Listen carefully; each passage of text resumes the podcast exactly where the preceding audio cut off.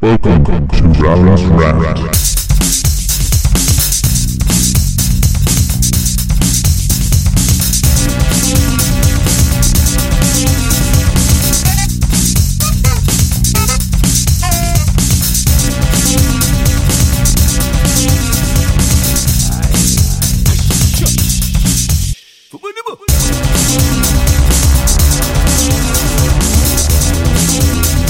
12 of Rowland's Rant, and today I'm joined by Eoghan Murphy. Eoghan Murphy is an Irish Fine Gael politician who has served as Minister for Housing, Planning and Local Government. Eoghan also went to St Michael's College and later went on to study in University College Dublin.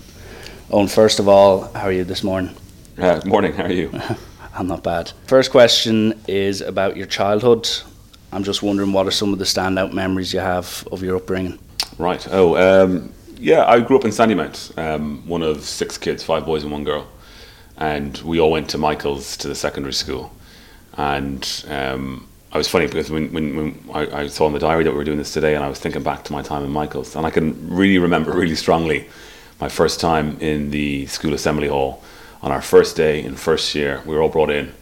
Um, and been given out to by Paul Barr, who was the dean of first year at the time, because I was laughing with a mate about something. And uh, I, I was just remembering that this morning on the, on the way in. Um, you know, Michael's was a big part of me growing up uh, because so many of us went there in my family. Mm. So, like, for so many years, someone was putting on a Michael's uniform and going up the road. We grew up in Sandymount. So, it played a, yeah, it a big part of, of, of my childhood, and I'm still very good friends with the guys I went to school with there, you know. Nice. And what, what type of student were you in school? Were you very academic? Were you kind of halfway? Were you a bit of um, a messer? I, you go through phases, I think. So mm. certainly when I came into St Michael's, um, I think I was a bit of a know-it-all because I had old, three older brothers at that point, uh, Colin, Stephen, and Declan, had gone through Michael's, and I'd, I'd, gone up to see them in the school play. I'd gone to see them play rugby. I, you know, I, I knew all. Well, I thought I knew everything about Michael's, and you get put in your place very quickly by the guys, particularly the guys who come through the junior school, mm. who are like, who are all these new guys showing up? Um, get out of my school. So, um, yeah, so I mean, I, I, and I, I, really enjoyed Michael's. I think like there was a bit of a watershed moment for everyone in transition year. And I don't know if, if transition year still operates the same way, but transition year was very much, you know, we were volunteering, we were doing Vincent de Paul Christmas trees, we were down in Delphi for yeah, kind of weekend like retreats, that. yeah, and it really brought the year together. Um, the, the, the, the, streams were also like we had all been in our different like on a one one one two and, and one three, and people had fallen into those, and everyone knew their class very well. But then that was all broken up and changed again in fourth year, and as a result, we really came together as a year. So it became great fun then, I think, and we, we really kind of bonded as a group from from fourth year on. And I know everyone says, "Oh, we had a good year," and, and most people might think that. And there might be yeah. people who, who, maybe didn't enjoy it as much, but I, I, do think that most people, the vast majority of our year, got on very well. Um, and certainly, once you get into fourth year, there is opportunities to start messing a bit and I think I might have ended up dropping from honours Irish and maths down to pass because of fourth year in a way. But they were choices I feel I made intentionally, you know, to try and find a bit of balance between the academics and um, and also, you know, kind of wider development and, and having a bit of fun. You finish your leaving cert and you're you're faced with the dilemma most students are in relation to what you go on to eventually do in college. And you went to University College Dublin. And what was the thought process about what you were going to study and to follow on from that, did you have a clear idea of the career path you wanted to do, or were you like 99% of the universe and kind of feeling your way around? Well, so both my parents went to UCD and um, did arts degrees, and my two eldest brothers had gone to UCD and done arts degrees. So I had always just assumed I was going to go to UCD and do an arts degree. Yeah. And so I spent all of sixth year trying to find anything else to do. I applied. Oh, I did through the uh, the UK system to try and you know go to universities over there to make it a bit different. I just looking for anything else other than going to do arts in UCD because I, I felt like it wasn't a choice I was making. But in the end of it, after the, uh, like going through sixth year, I realized that that's what I actually wanted to do. I wanted mm. to go up and study English in UCD. I didn't know what I wanted to do past that. I just knew I, I wanted to, to, do that. And I went up to UCD and I had a, a brilliant time there. Um, I really, really loved my time in UCD.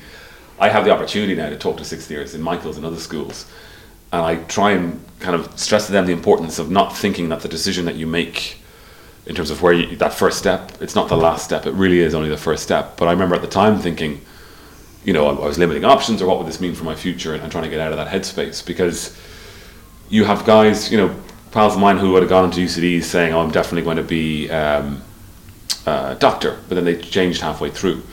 Guys who didn't think they'd ever be accountants, but are now, but they're doing their accountancy in places like Australia, and they're getting to do great things because of it. And people kind of going from, I had a friend, uh, a girl, and I think she was an NCAD, and then went and became a solicitor, and then went back to art, this kind of stuff. You get so many different opportunities in life to to kind of do different things that people I think put too much an emphasis on that first step after hmm. school when they go to college. But I, I had no idea. I just knew I wanted to study English and I wanted to make sure that I got the most out of college. So I wanted to be involved in different societies and do different things like that. And I did that for um, I did it for two years. Then I took a, a year out in which I kind of travelled and worked abroad, and then I came back and did my final year. And after that year of travel, so that year of travel, um, most of it was by myself. So I was kind of getting to know people in hostels around the world and everyone was talking about one thing, and it was about uh, the war in Iraq, and Afghanistan. This was that kind of time. Uh, at the start of my travels, I think that the US were in Afghanistan, and by the end of it, they were going into Iraq. And I became very interested in international politics as a result of traveling around the world and having these conversations with different people from Yep. different parts of the world. So when I came back, I said to my eldest brother, I said, "Look, I'm interested in, in international politics. What should I try and do?" And he said, "Try well, try and be a diplomat." And I read a great book by a guy called Eamon Delaney, who I've since kind of come to know, who wrote a great book about it. It's called The Accidental Diplomat. His experience being a, young diplomat in the in the Irish diplomatic corps. And so I worked my ass off in fourth year college. I hadn't worked at all in college. I'd, I'd mm. been kind of just enjoying it uh, to try and get a good result from my arts degree to get into a good university in the UK. And I did, and I went over to study international politics in King's College in London and had a fantastic year over there doing that. And what, if you mind me interjecting, what made you go to King's as opposed to maybe taking a more local route, say in a college here? A few things. I, I'd kind of come to think that to get a, a, a broader education, it's better to go and do your master's in a different university. And certainly some of my lecturers had said that to me. Um, nothing wrong with, with doing a master's in UCD, but you kind of want to challenge your own approach to thinking in education, and it's good to do that in a, in a different place. I definitely wanted the full college experience of living away from home. And I could only get that if I was going to go abroad, I felt. The other thing was um, there was a couple of practical reasons. King's was a lot cheaper than the LSE because King's would charge you as if you were a UK student rather than a foreign student, and LSE I don't think at the time did that. I'm not sure what they do now. And another very practical reason was that King's um, they kept their they kept a certain number of spaces open for people's final year academic results. I wouldn't have been strong enough for King's on my first and second year results, and they recognise that some students don't kind of pay attention to what they're doing academically in college until their final year, um, because back then it wasn't semesterized; it all came down kind of to the final year. So because they were keeping a couple of spaces open, and when I got my final year results, that got me into King's, and I was yeah straight over like a shot to do that. So I did international politics in King's. I focused on WMD because the, the, the kind of Iraq stuff I found it very interesting, and then that got me into inter- international politics. So after the the college years and the experience at King's, you move into the international arms control and specifically in the area of nuclear weapons disarmament. Yeah. I'm just wondering what was that like to step into a role like that at quite an early age. That was really cool. Um, so the first thing I did, I got an internship with an NGO in London that did verification of arms control treaties, and that had me going to places like The Hague, where they have the Chemical Weapons Convention, and talking about the different stockpiles of chemical weapons in different countries and how we were going to destroy them. It also had me involved in an open source project where we were trying to locate North Korea's uh, testing bases for their uh, nuclear bombs. So it was really exciting, really the kind of stuff that you never kind of dreamed you'd be involved in. And it then took me over to the UN in Geneva, where I started to work on kind of applying social science theory to negotiations. When you know, the, the, the thinking in foreign affairs traditionally had been that states, when you come to an outcome in a, negotiation, diplomatic negotiation, it's the two different state views trying to come to an agreement and it, it doesn't take into account the role that personalities can have in these things. So I was trying to see, well, how much of an influence can a personal relationship have on the outcome of a negotiation? Um, that was interesting work, and because it was in the UN in Geneva, it was, it was quite cool. I then came back to actually work for the Department of Foreign Affairs on their weapons desk for a year, and then that led me to working for two years with the test ban organization in Vienna, where we were basically monitoring international, uh, int- monitoring nuclear weapon testing around the world. And that was very exciting because at a young age, I was the speechwriter for the head of that organization. And so I was part of the senior policy team. And we were doing work that, you know, it took me a few months to kind of get, get to grips with it and to kind of appreciate just the step change in terms of the demanding, the, the demands that the work would put on you, but also the seriousness of it. And um, but I, I, I kind of grew into it. Was very comfortable with it. There was a great team there, and the guy I was working for, a guy called Tibor Toth, a Hungarian diplomat, was a real leader. You know, and um, when you're working for someone like that, it's it's you're kind of proud of what you're doing, and I love that. It was very exciting, and it was a very difficult decision to come home when I did, and I I do miss my Vienna days sometimes. You know, it's a great city actually. Yeah. yeah. by traveling and experiencing going to different hostels and different opinions of different people from different nationalities, that's what kind of sparks your interest in politics. And do you ever feel that looking at Ireland itself, do you think they could potentially make more of an effort to encourage young people to maybe get involved into politics after college? Yeah, like so, I, I knew nothing about Irish politics um, when I was as a young adult. Like my family weren't involved in politics, but we had political discussions every Sunday around the kind of the issues and events. But we were never party political. And I had some friends in college who were party political, and I always thought it was a kind of a funny thing to be kind of interested in those types of issues at that, at that young an age when I thought other kind of more exciting things were happening elsewhere um, in, in just kind of broadly in life. But it's definitely true that travel kind of broadens your horizons and it does, I think, help in, improve your understanding of, of other people and, and, and their lives. And um, when I was looking back at Ireland from Vienna as the financial crisis was starting to take hold, I started to question, well, well who are these guys who are um, running our country and who seem to be doing a bad Yeah. job of it? And I a, kind of an arrogant point of view Hmm. to, to, to you know, kind of think, well, well, you know, are they really up to it? And it was that kind of arrogance that um, kind of made me think, well, look, if I'm going to move home, maybe I should be involved and not just be kind of cribbing from the sidelines. And I should kind of put myself to the test to see, well, if, if I think I'm better than them, and maybe I should go off and try and prove it. What I learned very quickly is that the people who are in politics in Ireland are exceptional. They are committed. The amount of hours that people put in is, is incredible. They, are, they definitely believe in what they're doing. Like the vast, vast majority. There's always going to be crooks and, and cynics, but they make up only a small handful uh, in, in the door, like they would in any organisation. The vast majority are, are very bright, very passionate, and very committed to what they're doing. And it, it's a great environment to work in from that point of view. So, what I have done I've gotten involved is to try and encourage new people to get involved. And you do that kind of around campaigns. So, one of the campaigns, which was great actually, like was the marriage equality campaign, uh, which is something I, I really strongly believed in at the time that we needed to do it. But it was a chance to get other people interested and excited about the democratic process, to really understand that their decisions do make a difference, and their decisions, their votes, can help other people, can help their brothers and their sisters and, and their friends, and a whole load of new, younger people than would have been maybe involved um, uh, traditionally in politics came involved around those different campaigns that were being run by me and other politicians, and many of them have since stayed involved, which is great. When I first got involved as a councillor, Obama had just gotten uh, been elected in, in the U.S.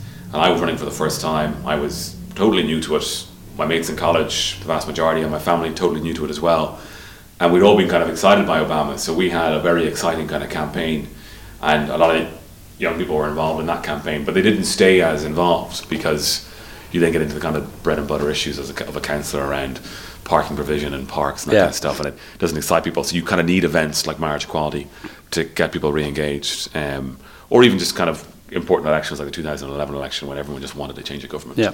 Um, so I do feel that we, we, like we've got a youth wing of Fine Gael called Young Fine Gael. I think it's the biggest political youth organisation in the country. Some really, really good people involved in that. But I always feel that we could do more, maybe to maybe demystified a bit. Because I certainly, when I was in college, when I looked at the youth political organisations, I was like, I'm not going to have any interest in that kind Yeah. of stuff. But when I look at when I go and visit them now and see what they're doing, I kind of think, well, actually, maybe that might have interested me if I'd known a bit more about it. So.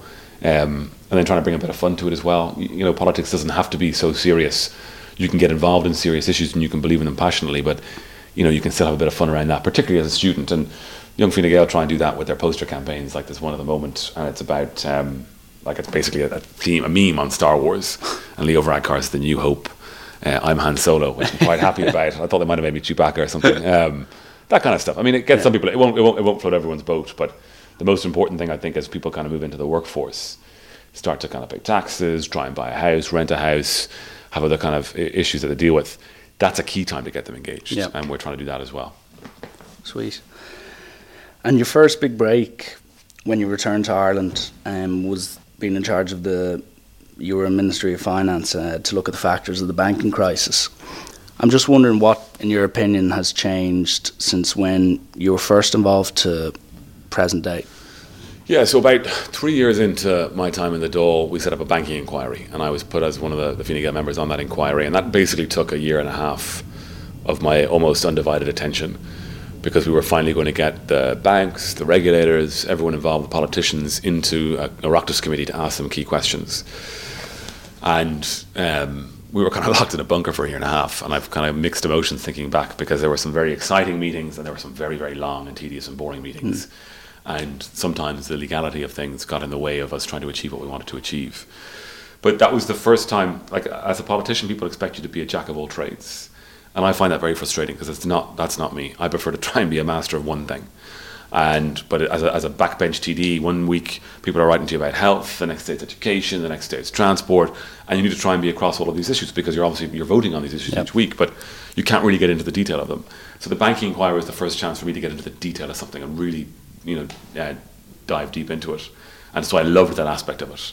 Reading all the reports, reading through uh, financial statements from banks, reading through the the, the kind of media pieces at the time, um, you know, the private papers of, of, of different people, and, and trying to come to an outcome. And I learned a lot through that. I mean, you learn a lot about regulation, about how banks behave, about how politics works, but you also um, you learn as a, as a, as a, as a, as a politician how to try and, and manage a, a, a, process through to a solution. And then immediately off the back of that, we had a general election. And then we had the government formation talks, and I was asked to come in on those because I'd done a lot of work on political reform as a backbencher. And that was another step up again, because now you're trying to put together a government, and you're kind of you're a young guy, and you're, you know, it's, it's like a real privilege to be there. And you're kind of sitting there sometimes going, "Is this? Am I really involved in these chats to put a government together? What, what the hell's that about?" And um, and then after that two or three month period, Enda Kenny made me the junior minister for finance, and that was another step up again because now you've got a ministerial responsibility in government. I was the junior to, to Michael Noonan and Paschal Donohoe, two outstanding politicians. And you're now part of this team effort, which often isn't there in politics either, which, which always bothered me. We came, became a team on the banking inquiry, which was great. We were a team around the government talks, but now I was part of the government team. And a huge learning curve there and a, a massive amount of work and responsibility. And then. Do you, do you think, sorry to no, interrupt no, again. I'll talk, I'll, if you don't interrupt me, I'll just keep on talking. Keep rolling. I'm a politician, you know I mean? Yeah. I'm just wondering, especially saying you're you're just working your way up the ladder. Do you think? Well, people in the media suggest that you need to be really strong-minded. You need to have a bit of arrogance about yourself. Do you feel at that stage in your life you needed to have that? Not so much arrogance, but that huge confidence in yourself to be able to deal with these promotions, to be dealing with such a critical analysis of the banking crisis. You need a lot of self belief, right? Like, as I always looked at it, when you look and think about getting involved in politics and you look at a constituency, and I'll just take my own of Dublin Bay South, and you say, well, Dublin Bay South's going to elect four people into the National Parliament to make decisions on their behalf, you absolutely have to believe that you should be in those four people, that, that you are the best person to do that. And that's a very arrogant thing to believe. But if you don't believe that, then what are you doing there? Yeah. Um, and so when you go knocking on a door and you're talking to someone, you have to believe that, that they should vote for you because you're going to make the best decisions on their behalf and you're going to work harder than anyone else and bring more integrity and more honesty and those types of things. So that's arrogance and self belief and it drives you in. Um, and that's what I think everyone in the door has because they shouldn't be there if they don't really have that belief in themselves. But of course, you're going to face doubt all the time. You've got to make a decision on something. The funny thing is, now in this job, I make like 100 decisions a day and I'll, I'll be going from one meeting to another and I'll make two or three decisions on the way as people kind of come up to you and go, Minister, we want to do X, or what do you think about Y? Now, you're not coming to a completely cold because you might have been thinking about it or working on it for a number of weeks previously, but you need to start somewhere. You need to kind of, and so you have to try and take every opportunity as they come. Teacher Cassidy be at the banking inquiry, and you're nervous. You're kind of going, Am I up to questioning, you know, Brian Cowen and Bertie Ahern and Charlie McCreevy, these guys in a public session with everyone watching, you know, packed room of journalists to be broadcast on TV? You know, what if I make a mistake? What if I F up? Um, and you will have those moments of doubt. But if you don't manage them and kind of put them to one side and, and kind of jump in a way, in, a way, you're never going to get beyond that. You're never going to learn. So that if you ever do make it then up to the next level, which for me then was, was kind of becoming minister of state, you might not be able to, to make the right decisions in the best interests of people. But you will have those those moments of doubt. I think they're healthy. Um, they can be kind of difficult to manage sometimes, but it's a truism. Like you know, if you just work hard, you will overcome them. So I always try and make sure that no matter what I'm doing, I am as prepared as possible. It means taking a bit more time, it means reading uh, more, taking notes, questioning, asking people. But the more the more I feel I have a, a grasp of information, then the better I am to you know overcome that doubt and make the right decision. And at the moment in my job at housing, and it, it's a great thing because it's allowed me to focus completely on almost one issue and get into the into the weeds on it and get into the detail. And in doing that, then um, you know I make these decisions, and sometimes you'll go, "Is this the right thing to do?" And you'll kick it around, but you know that you've come to your eventual decision, knowing that you've given it every consideration that you could, and you've weighed up all the different possibilities, and then it's kind of go or no go. And not every decision will be right, and you gotta you gotta be aware of that as well. You know. Okay. You mentioned it there about you now being housing minister, which is seen by sectors of the media and public as a as a very tough job. I'm just wondering what are your main priorities as housing minister? So I mean, I came into housing in um, in June of last year after um, Leo Varadkar was made Taoiseach, and it was just one of those. You know, you, you, kind of go in and you say, "I'm going to have one priority, and it is going to be housing." But housing is, is, is so complex an issue. Like the very first thing that happened, I think it was the evening I was appointed, was the, the Grenfell Tower blaze in London. And I'm responsible for uh, fire regulations and I'm responsible for apartment standards and building standards. So immediately, that was my priority, making sure that we, our buildings here were safe.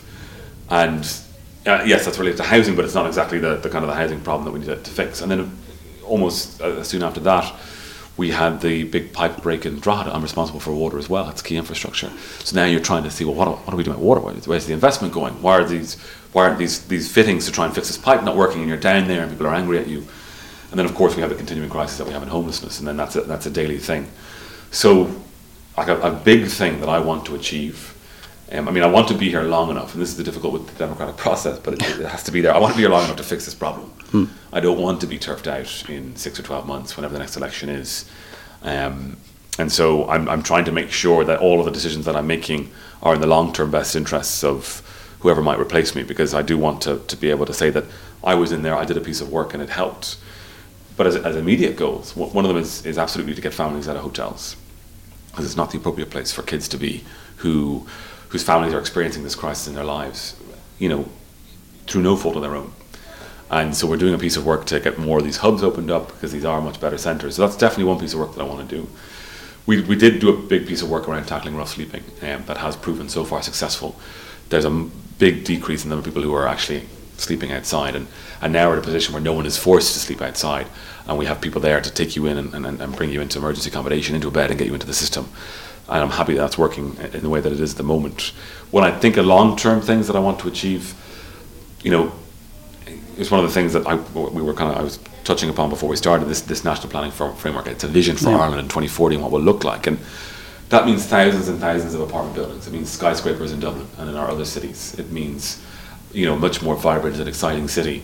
I've had the pleasure of, of, of- being in places like Bangkok and New York. I lived in London. I lived in Vienna. I lived in Geneva, and you know we are missing a trick. I think in Dublin. So in the next few weeks, we've already put down some kind of rough guidelines, but we're really going to lift the lid on the potential, I think, for a city like Dublin. And that's kind of one of those things that I really want to drive. But really, you know, um, it's all about just getting more houses built, and that's that's a key, you know, it's about supply. So uh, yeah, a big part of it is going to be thousands of apartments in Dublin, but all over the country, we need thousands of homes built, and we've got a good plan. We're, we're making changes to it as we go. Um, we're kind of driving implementation. There's a lot still to do, um, and that, that yeah. So what, what I'm responsible for, you know, I'm responsible for um, our response to extreme weather events. The storm Ophelia, I remember like we had just finished the budget. We had managed to get a number of key things over the line in the budget. It was a very, very tiring piece of work, a number of kind of weeks, and thinking, great, that's the budget. Might just put my feet up for the weekend, and then Storm Ophelia rocked into town, and uh, you know, and that my responsible responsible my department is, is there for emergency management. So, so you have all these other things that are constantly happening as well. So I kind of feel stupid sometimes saying my priority is X and then listing like ten priorities. You kind of have to manage those, but the overall priority in the background is always housing, um, and, I, and I try and do the other things around it as well. And the, like on the homeless crisis, they've like Dublin City Council was saying that they might consider a section of Mountjoy to home people, um, other kind of things that you pointed out as well to help the crisis at hand. I was just wondering. Uh, you saw Corbyn pledge to house thousands if he was elected, say when he was in the UK. Have you seen any initiatives internationally that we, Ireland, could potentially take inspiration from or use? Yeah, I have. I- and one of the things I said to my officials and I said to the local authorities when I came in was think of everything. Don't just dismiss something because you think it might not go down well in public or might be a bad idea. And I put a few things back on the table that had been dismissed before to really kind of sense check them and go, why was this policy changed? Should we not change it back? And because I think you should have that open mind. I think it's critical to consider everything. And then, as you consider them, then you can say no, no, no. So, um, certainly with like with, with Dublin City Council, I would have said we need to have enough beds in place in the system so that no one is forced to sleep rough at night. How do we do that? And they would have considered different things, and they came to the conclusion um, that and it, the, the, the, building there was, was an old training centre that was attached to Mountjoy, I think. Okay, so it wasn't the actual. No, and but like of course when you, when it goes out into the media, it's much more salacious yeah, to say they're going to put the homeless in prison. That was never the intention around those plans. But I would have said to them, if there's a facility there that is safe and secure, that has individual rooms and beds and kitchens, and we can get people a level of comfort and security that they wouldn't have on the streets, then consider it. Um, and they considered it and said, we don't actually need it because there are other facilities opening up.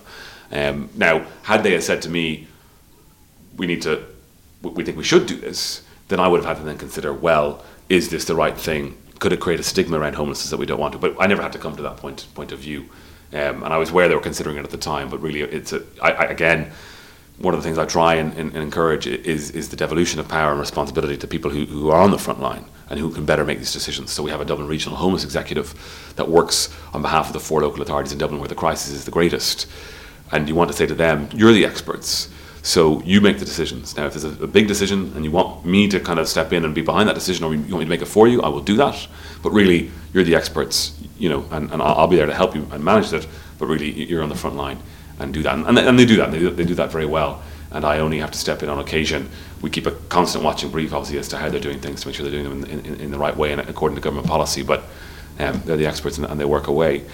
One of the things that was brought to my attention almost immediately was this idea of housing first which is one of these things around homelessness that seems so bloody obvious now, but at the time it wasn't. Like so, housing first is basically you take a homeless person, and I'm talking in very broad terms here, and you put them into a home. You say, "This is your home. Here are your keys," and then you bring in the wraparound supports around them.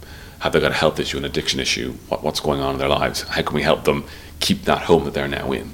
That was never the thinking. The thinking prior to that for years was no, no, first you take them into a particular type of emergency facility uh, for a week or two and you do an assessment, then you get them into a six month short term facility to try and see how they adapt and, and you take them through these different stages. But someone, and I can't remember, I think it was Canada where it started, said, no, put them in the home. Give them that, that stability first and then we can work, work on everything else. And it has proven very successful where it's been adopted. And it's now become the norm. Um, but when you, when you when you think of it, it actually makes it makes so much sense. So we are doing that now, and we just appointed a national director of housing first, just a couple of weeks ago. A really good guy who knows all about this stuff, and he's going to work with the the NGOs, and we're going to give funding to build these kind of single and double uh, unit homes and apartments to, to make that work. And, and, and I think it will be successful in helping those people who, who really need our help the most. And then, you know, what else is happening internationally? We have this co-living stuff, um, which is it's like student accommodation, but it's for young professionals, where you will have a smaller apartment in a block, but you'll have much more, much bigger communal spaces. Mm. So you, yes, can have the privacy of your own room and bathroom, but there'll be more kind of crack going on in a bigger living room with big TVs or a bigger kitchen and that kind of. So you can have a social life at home almost, and it's one of the things that when we all finished up in college in London and the guys were moving over to do jobs, they all kind of wished that that had been their first step into the city. In you know, they were working these new jobs with lots of young people, but would have also liked to have some sort of support network there of peers, at, at, you know, in their in their apartments as well. And so we've got some really exciting plans to bring that to Dublin. And some companies are talking about, you know, they'll build like one of these 200 apartments for co-living. You go might live there for six months, maybe a year. Maybe your company will place you there, so you'll be working with other people from your own company, that kind of stuff. And I think it's much more suited to the types of jobs people are working now, but also the way people people are much more open than they were. I mean, like I'm 35. I still think I'm a young guy, but when yeah. I, uh, you know when you read or see how people are interacting at the age of 20, 21, 22, um, it's so much more different and open than it was when I was was that age, and they are much more open to these kind of concepts of co-living. So uh, we're going to see hopefully some new developments towards the end of the year which I think will be great for the for the city. Okay, and on the kind of broad scheme of things in relation to housing the homeless, Conor Skehan recently said that certain people, to quote him, game in the system by declaring themselves homeless so that they can be bumped up on the social ha- housing ladder. I'm just wondering, do you agree with his view on this, or do you have a, a different viewpoint on it?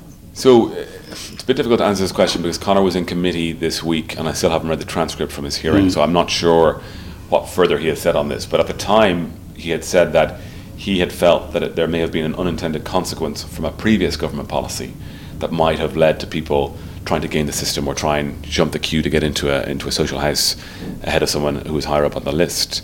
And what I said at the time was, and I really believe this, is that if that is his view, then he has every right to express that view.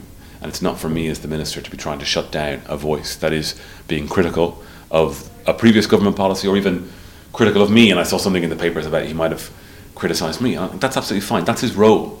We can't all think the same. I mean, that kind of consensus thinking, that group think, led to our financial crisis. Everyone thought, had this belief in this Celtic Tiger miracle that didn't match the kind of the fundamentals of economics or the fundamentals of banking. And people said, no, no, no, this time it's different. And it's the greatest fallacy of history. This time it's different. Because so often it never is. Yeah. And so I've always tried to take the approach that we should welcome dissenting point of views and we should welcome criticism and we should, rather than turn our faces away from it, listen to it. And so I absolutely support his right to give his view based on his experiences or his understanding of what's, what he thinks is happening or may have happened in the past. I'm not going to shut that down. My responsibility is to make sure that our policies work in getting people into new homes. And everything I have seen to date is that our policies are working. We face challenges, of course we do.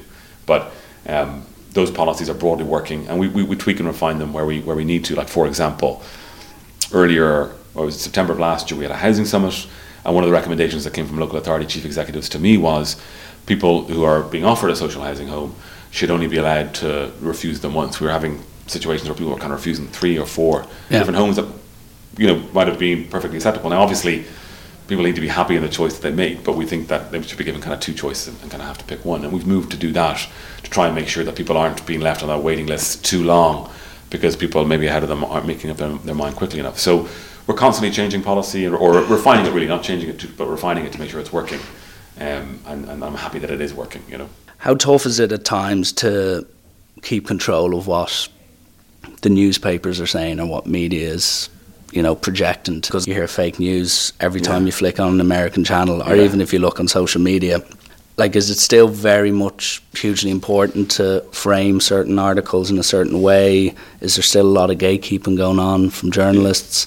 you can't control any of this, and if you try, you're going to just drive yourself mad, and you'll become Yeah. overly obsessed with it. One of the things that I've had to do in this job, because I get criticised so much, is to try and turn off for most of it. Like I, I switched off from social media. I've just put my kind of just gone back into Twitter a little bit recently, um, just to try and see how that might work. But all I get is abuse on social media. and Okay, that's fine. I get that, and, and you get people writing critical stuff in the papers, and that's fine. I get that they're meant to do that, but you know you don't want to be kind of crippled by all of the criticism and, and then lead yourself into self doubt. So you have to put a certain degree of it to one side, so you can just focus on doing your job and have confidence that you're doing the right thing. Um, and I dip in and out of the papers, and I'll, I'll, I'll try and read certain articles that might help better inform my position and my views and that kind of stuff. Um, but you can't control the media, and you, so you, sh- you really shouldn't try. But you've got to be careful how you frame everything as well, because the threshold for reporting things now seems to be so low, and that has been really helped by Trump. That now a tweet is news Yeah. you know, it used to be, I think, that you needed to have three kind of sources on the record, or three off the record, but high level sources, all this kind of stuff. If you've ever seen All the President's Men, which is a great film about the Watergate scandal with um, Dustin Hoffman and Robert Redford, they're trying to write the story, and their editor keeps on going, Have you got it on the record? Have you got a source on the record? No. Well, then it's not. We can't, you know. Yeah. There was a level of ethics or a level of scrutiny within the media organizations before something was was then put out on air. But then you get to a situation where in a presidential contest, RTE reads out a tweet. now, right or wrong in terms of you know, like uh, Michael D is a great president and he was the guy to win, and it's great that he won. But was that a fair way to treat another individual?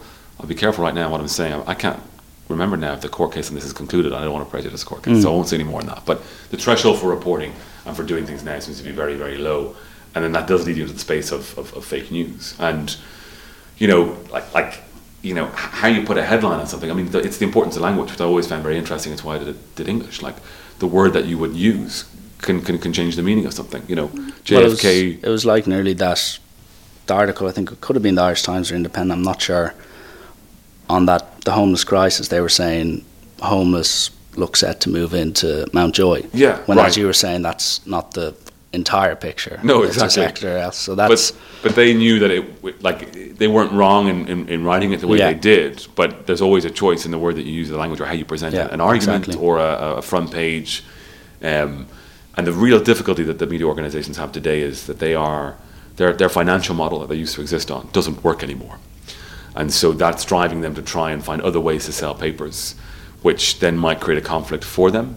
Um, you know, this kind of came up in the banking inquiry a bit about papers that were uh, invested in property companies wouldn't necessarily want to be reporting critically about a potential bubble in property because hmm. then might undermine the other businesses. Yeah. Now, you know, I'm not going to get into the into the rights or wrongs of what happened um, because that went through the inquiry. But you also have the situation where papers are now competing for, for a reason for people to buy them, and so that leads to more kind of nonsense and fluff and more kind of celebrity trivia stuff. Uh, but it also leads maybe to more uh, outrageous headlines to try and pull people in. And it's really difficult for newspapers uh, for the print media. And you've got really excellent journalists who are being forced to kind of pump out three online stories a day and then a print story for the next day. And each one has to have an angle. And so anything can kind of get reported now. And we need to try and find uh, a, a new model for them that will work that keeps them independent of you know, government or any of that Yeah. kind of stuff. I don't know what that model is yet. I don't know if they know what that is yet. And I remember t- speaking to a journalist and they felt, and their paper was doing an iPad promotion or something. If you bought a subscription, an annual subscription to their paper online, you get a free iPad. And they were like, you know, I got into this to be a journalist, and now I feel like an iPad salesman. you know, and um, I really have sympathy with that. But I really think if we don't do something soon to protect the independence, like we have an independent broadcaster in RTE, which is great, but to protect the independence of other forms of media, then we are going to run into this problem where, and you see it in America, where something will happen, and two media organisations will, will report it completely different ways. You see it in the UK papers. You know, May will do something, and the Tory supporting press will uh, hero May, and the anti-May press may blunder. You know, and there's no point in us just buying papers that are going to reinforce our own view of the world, because then we learn nothing. But that's Yeah. exactly the way things are going. What we need are papers that will give an objective view as much as they can. There'll always be a, a, a right or left-leaning bias on, on issues, but we really desperately need that kind of independent source of journalism, and we really need organisations like Facebook, which share so much news, to really get involved in this space and really protect things like fake news. Because you'll see a photo, and a photo, you know, so a thousand words, whatever the expression is, but photos can be so well manipulated now. yeah, I mean, I saw one about like, was it, you know, Obama having his hand on Melania's yeah, you know, uh, and I saw, saw two photos. One was where he had the hand on the back, and one was where he had the hand lower. They both looked completely genuine. I didn't take the time to read which was a real photo Yeah. actually, so I don't know which one is now, even as I talk about it. But that's really dangerous. But it's happening, you know, um, and that's what Trump was so clever. He was able to target using Facebook people who agreed with his point of view and send them scare stories on immigration, on gun control, on whatever it was. And um, that was really, really effective for him. And it's actually a debate we started in government as well about how people might try to use use social media from other countries to influence decisions around general elections and other other big questions. And so we started that piece of work to see well what can we do here to protect our democracy from it because I think we're kind of aware now that it happened in Brexit as well. So um, if it can happen there, it can happen here. You know, particularly around European questions. Mm, well said. Now, last question of the podcast before the quick fire round. I'm really nervous about the quick fire. Yeah, I'll go easy. It's it's pretty easy, all things considered.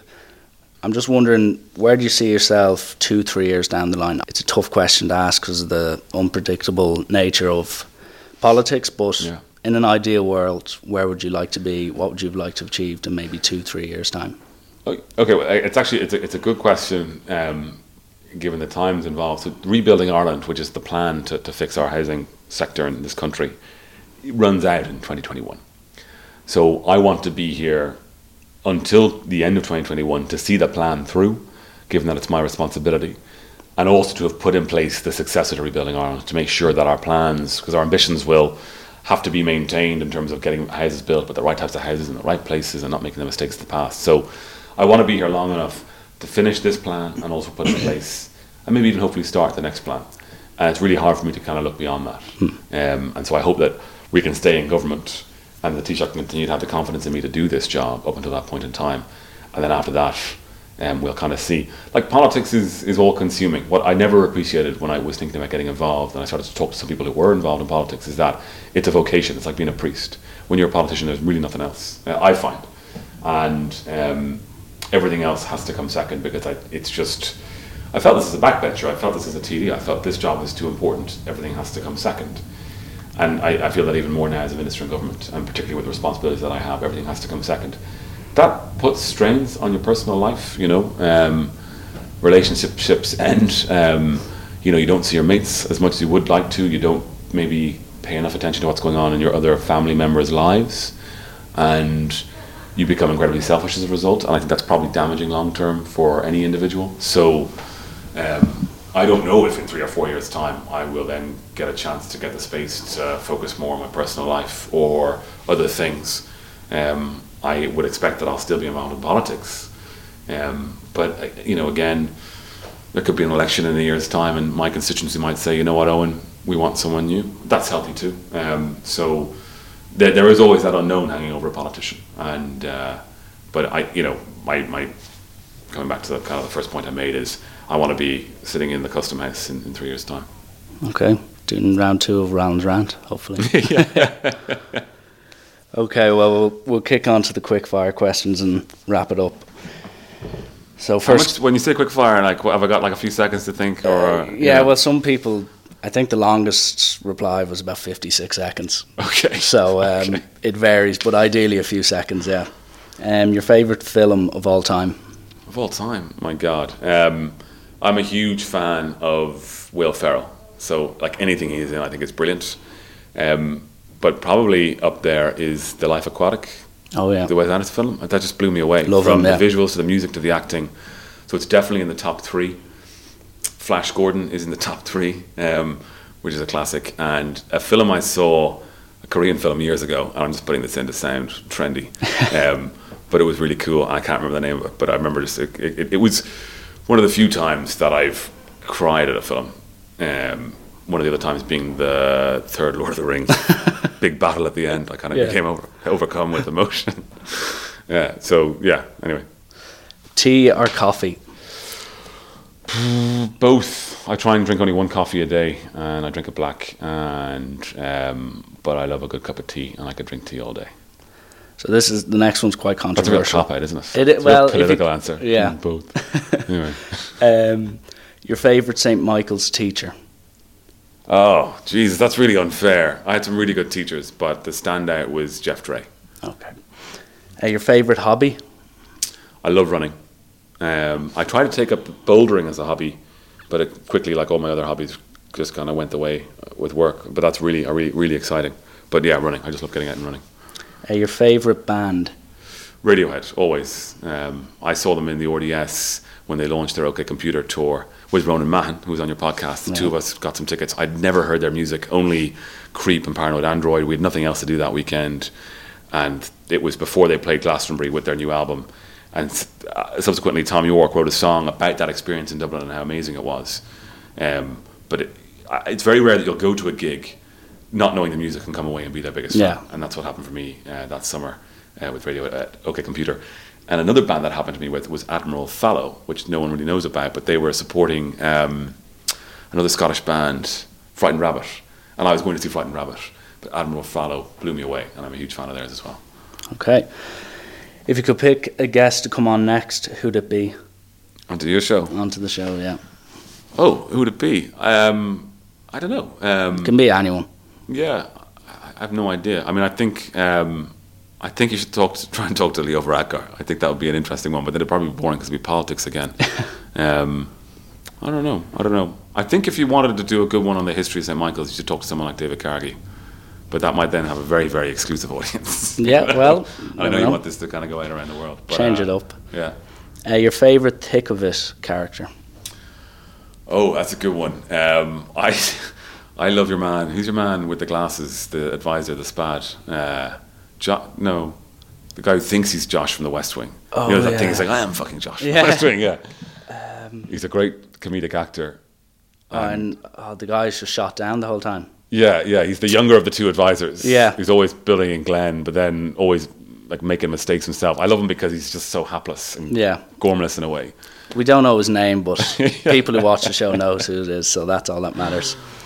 And second last question: What's more important, in your opinion, a good shirt or good shoes? Oh, Um, I think a good shirt, as someone who pays very little attention to their shoes and can never seem to buy, you know, it would just be so easy if they just kept on making the same shoes all the time. So you could just find a nice pair and just buy them every year, just buy them again. But they don't seem to do that for some No. reason. No, I think I think a good shirt. Yeah. And last but not least, and this is the tough one in most people's eyes, describe yourself in three words. This is the 56 second one, is it? Where I get, Uh-huh. This is the 56 seconds I have to this think is of the three words. 56 second one, yeah. Um, I think um, you answer this question? Um, I've already told everyone how incredibly arrogant I am. Um, I think I'm I'm committed. Um, I, I think I am selfish, and I think I am uh, ambitious. Committed, ambitious, and selfish. Probably doesn't paint a good picture. Uh, okay. Well, we'll let, we'll let the listeners decide on that one. Anyway, that wraps it up, Eoghan, and I want to wish you all the best in 2018, hopefully beyond that in politics. And um. I'm looking forward to hopefully seeing positive change in the things we've discussed. So I wish you well. yeah, thanks very much, and good luck to you with the podcast too.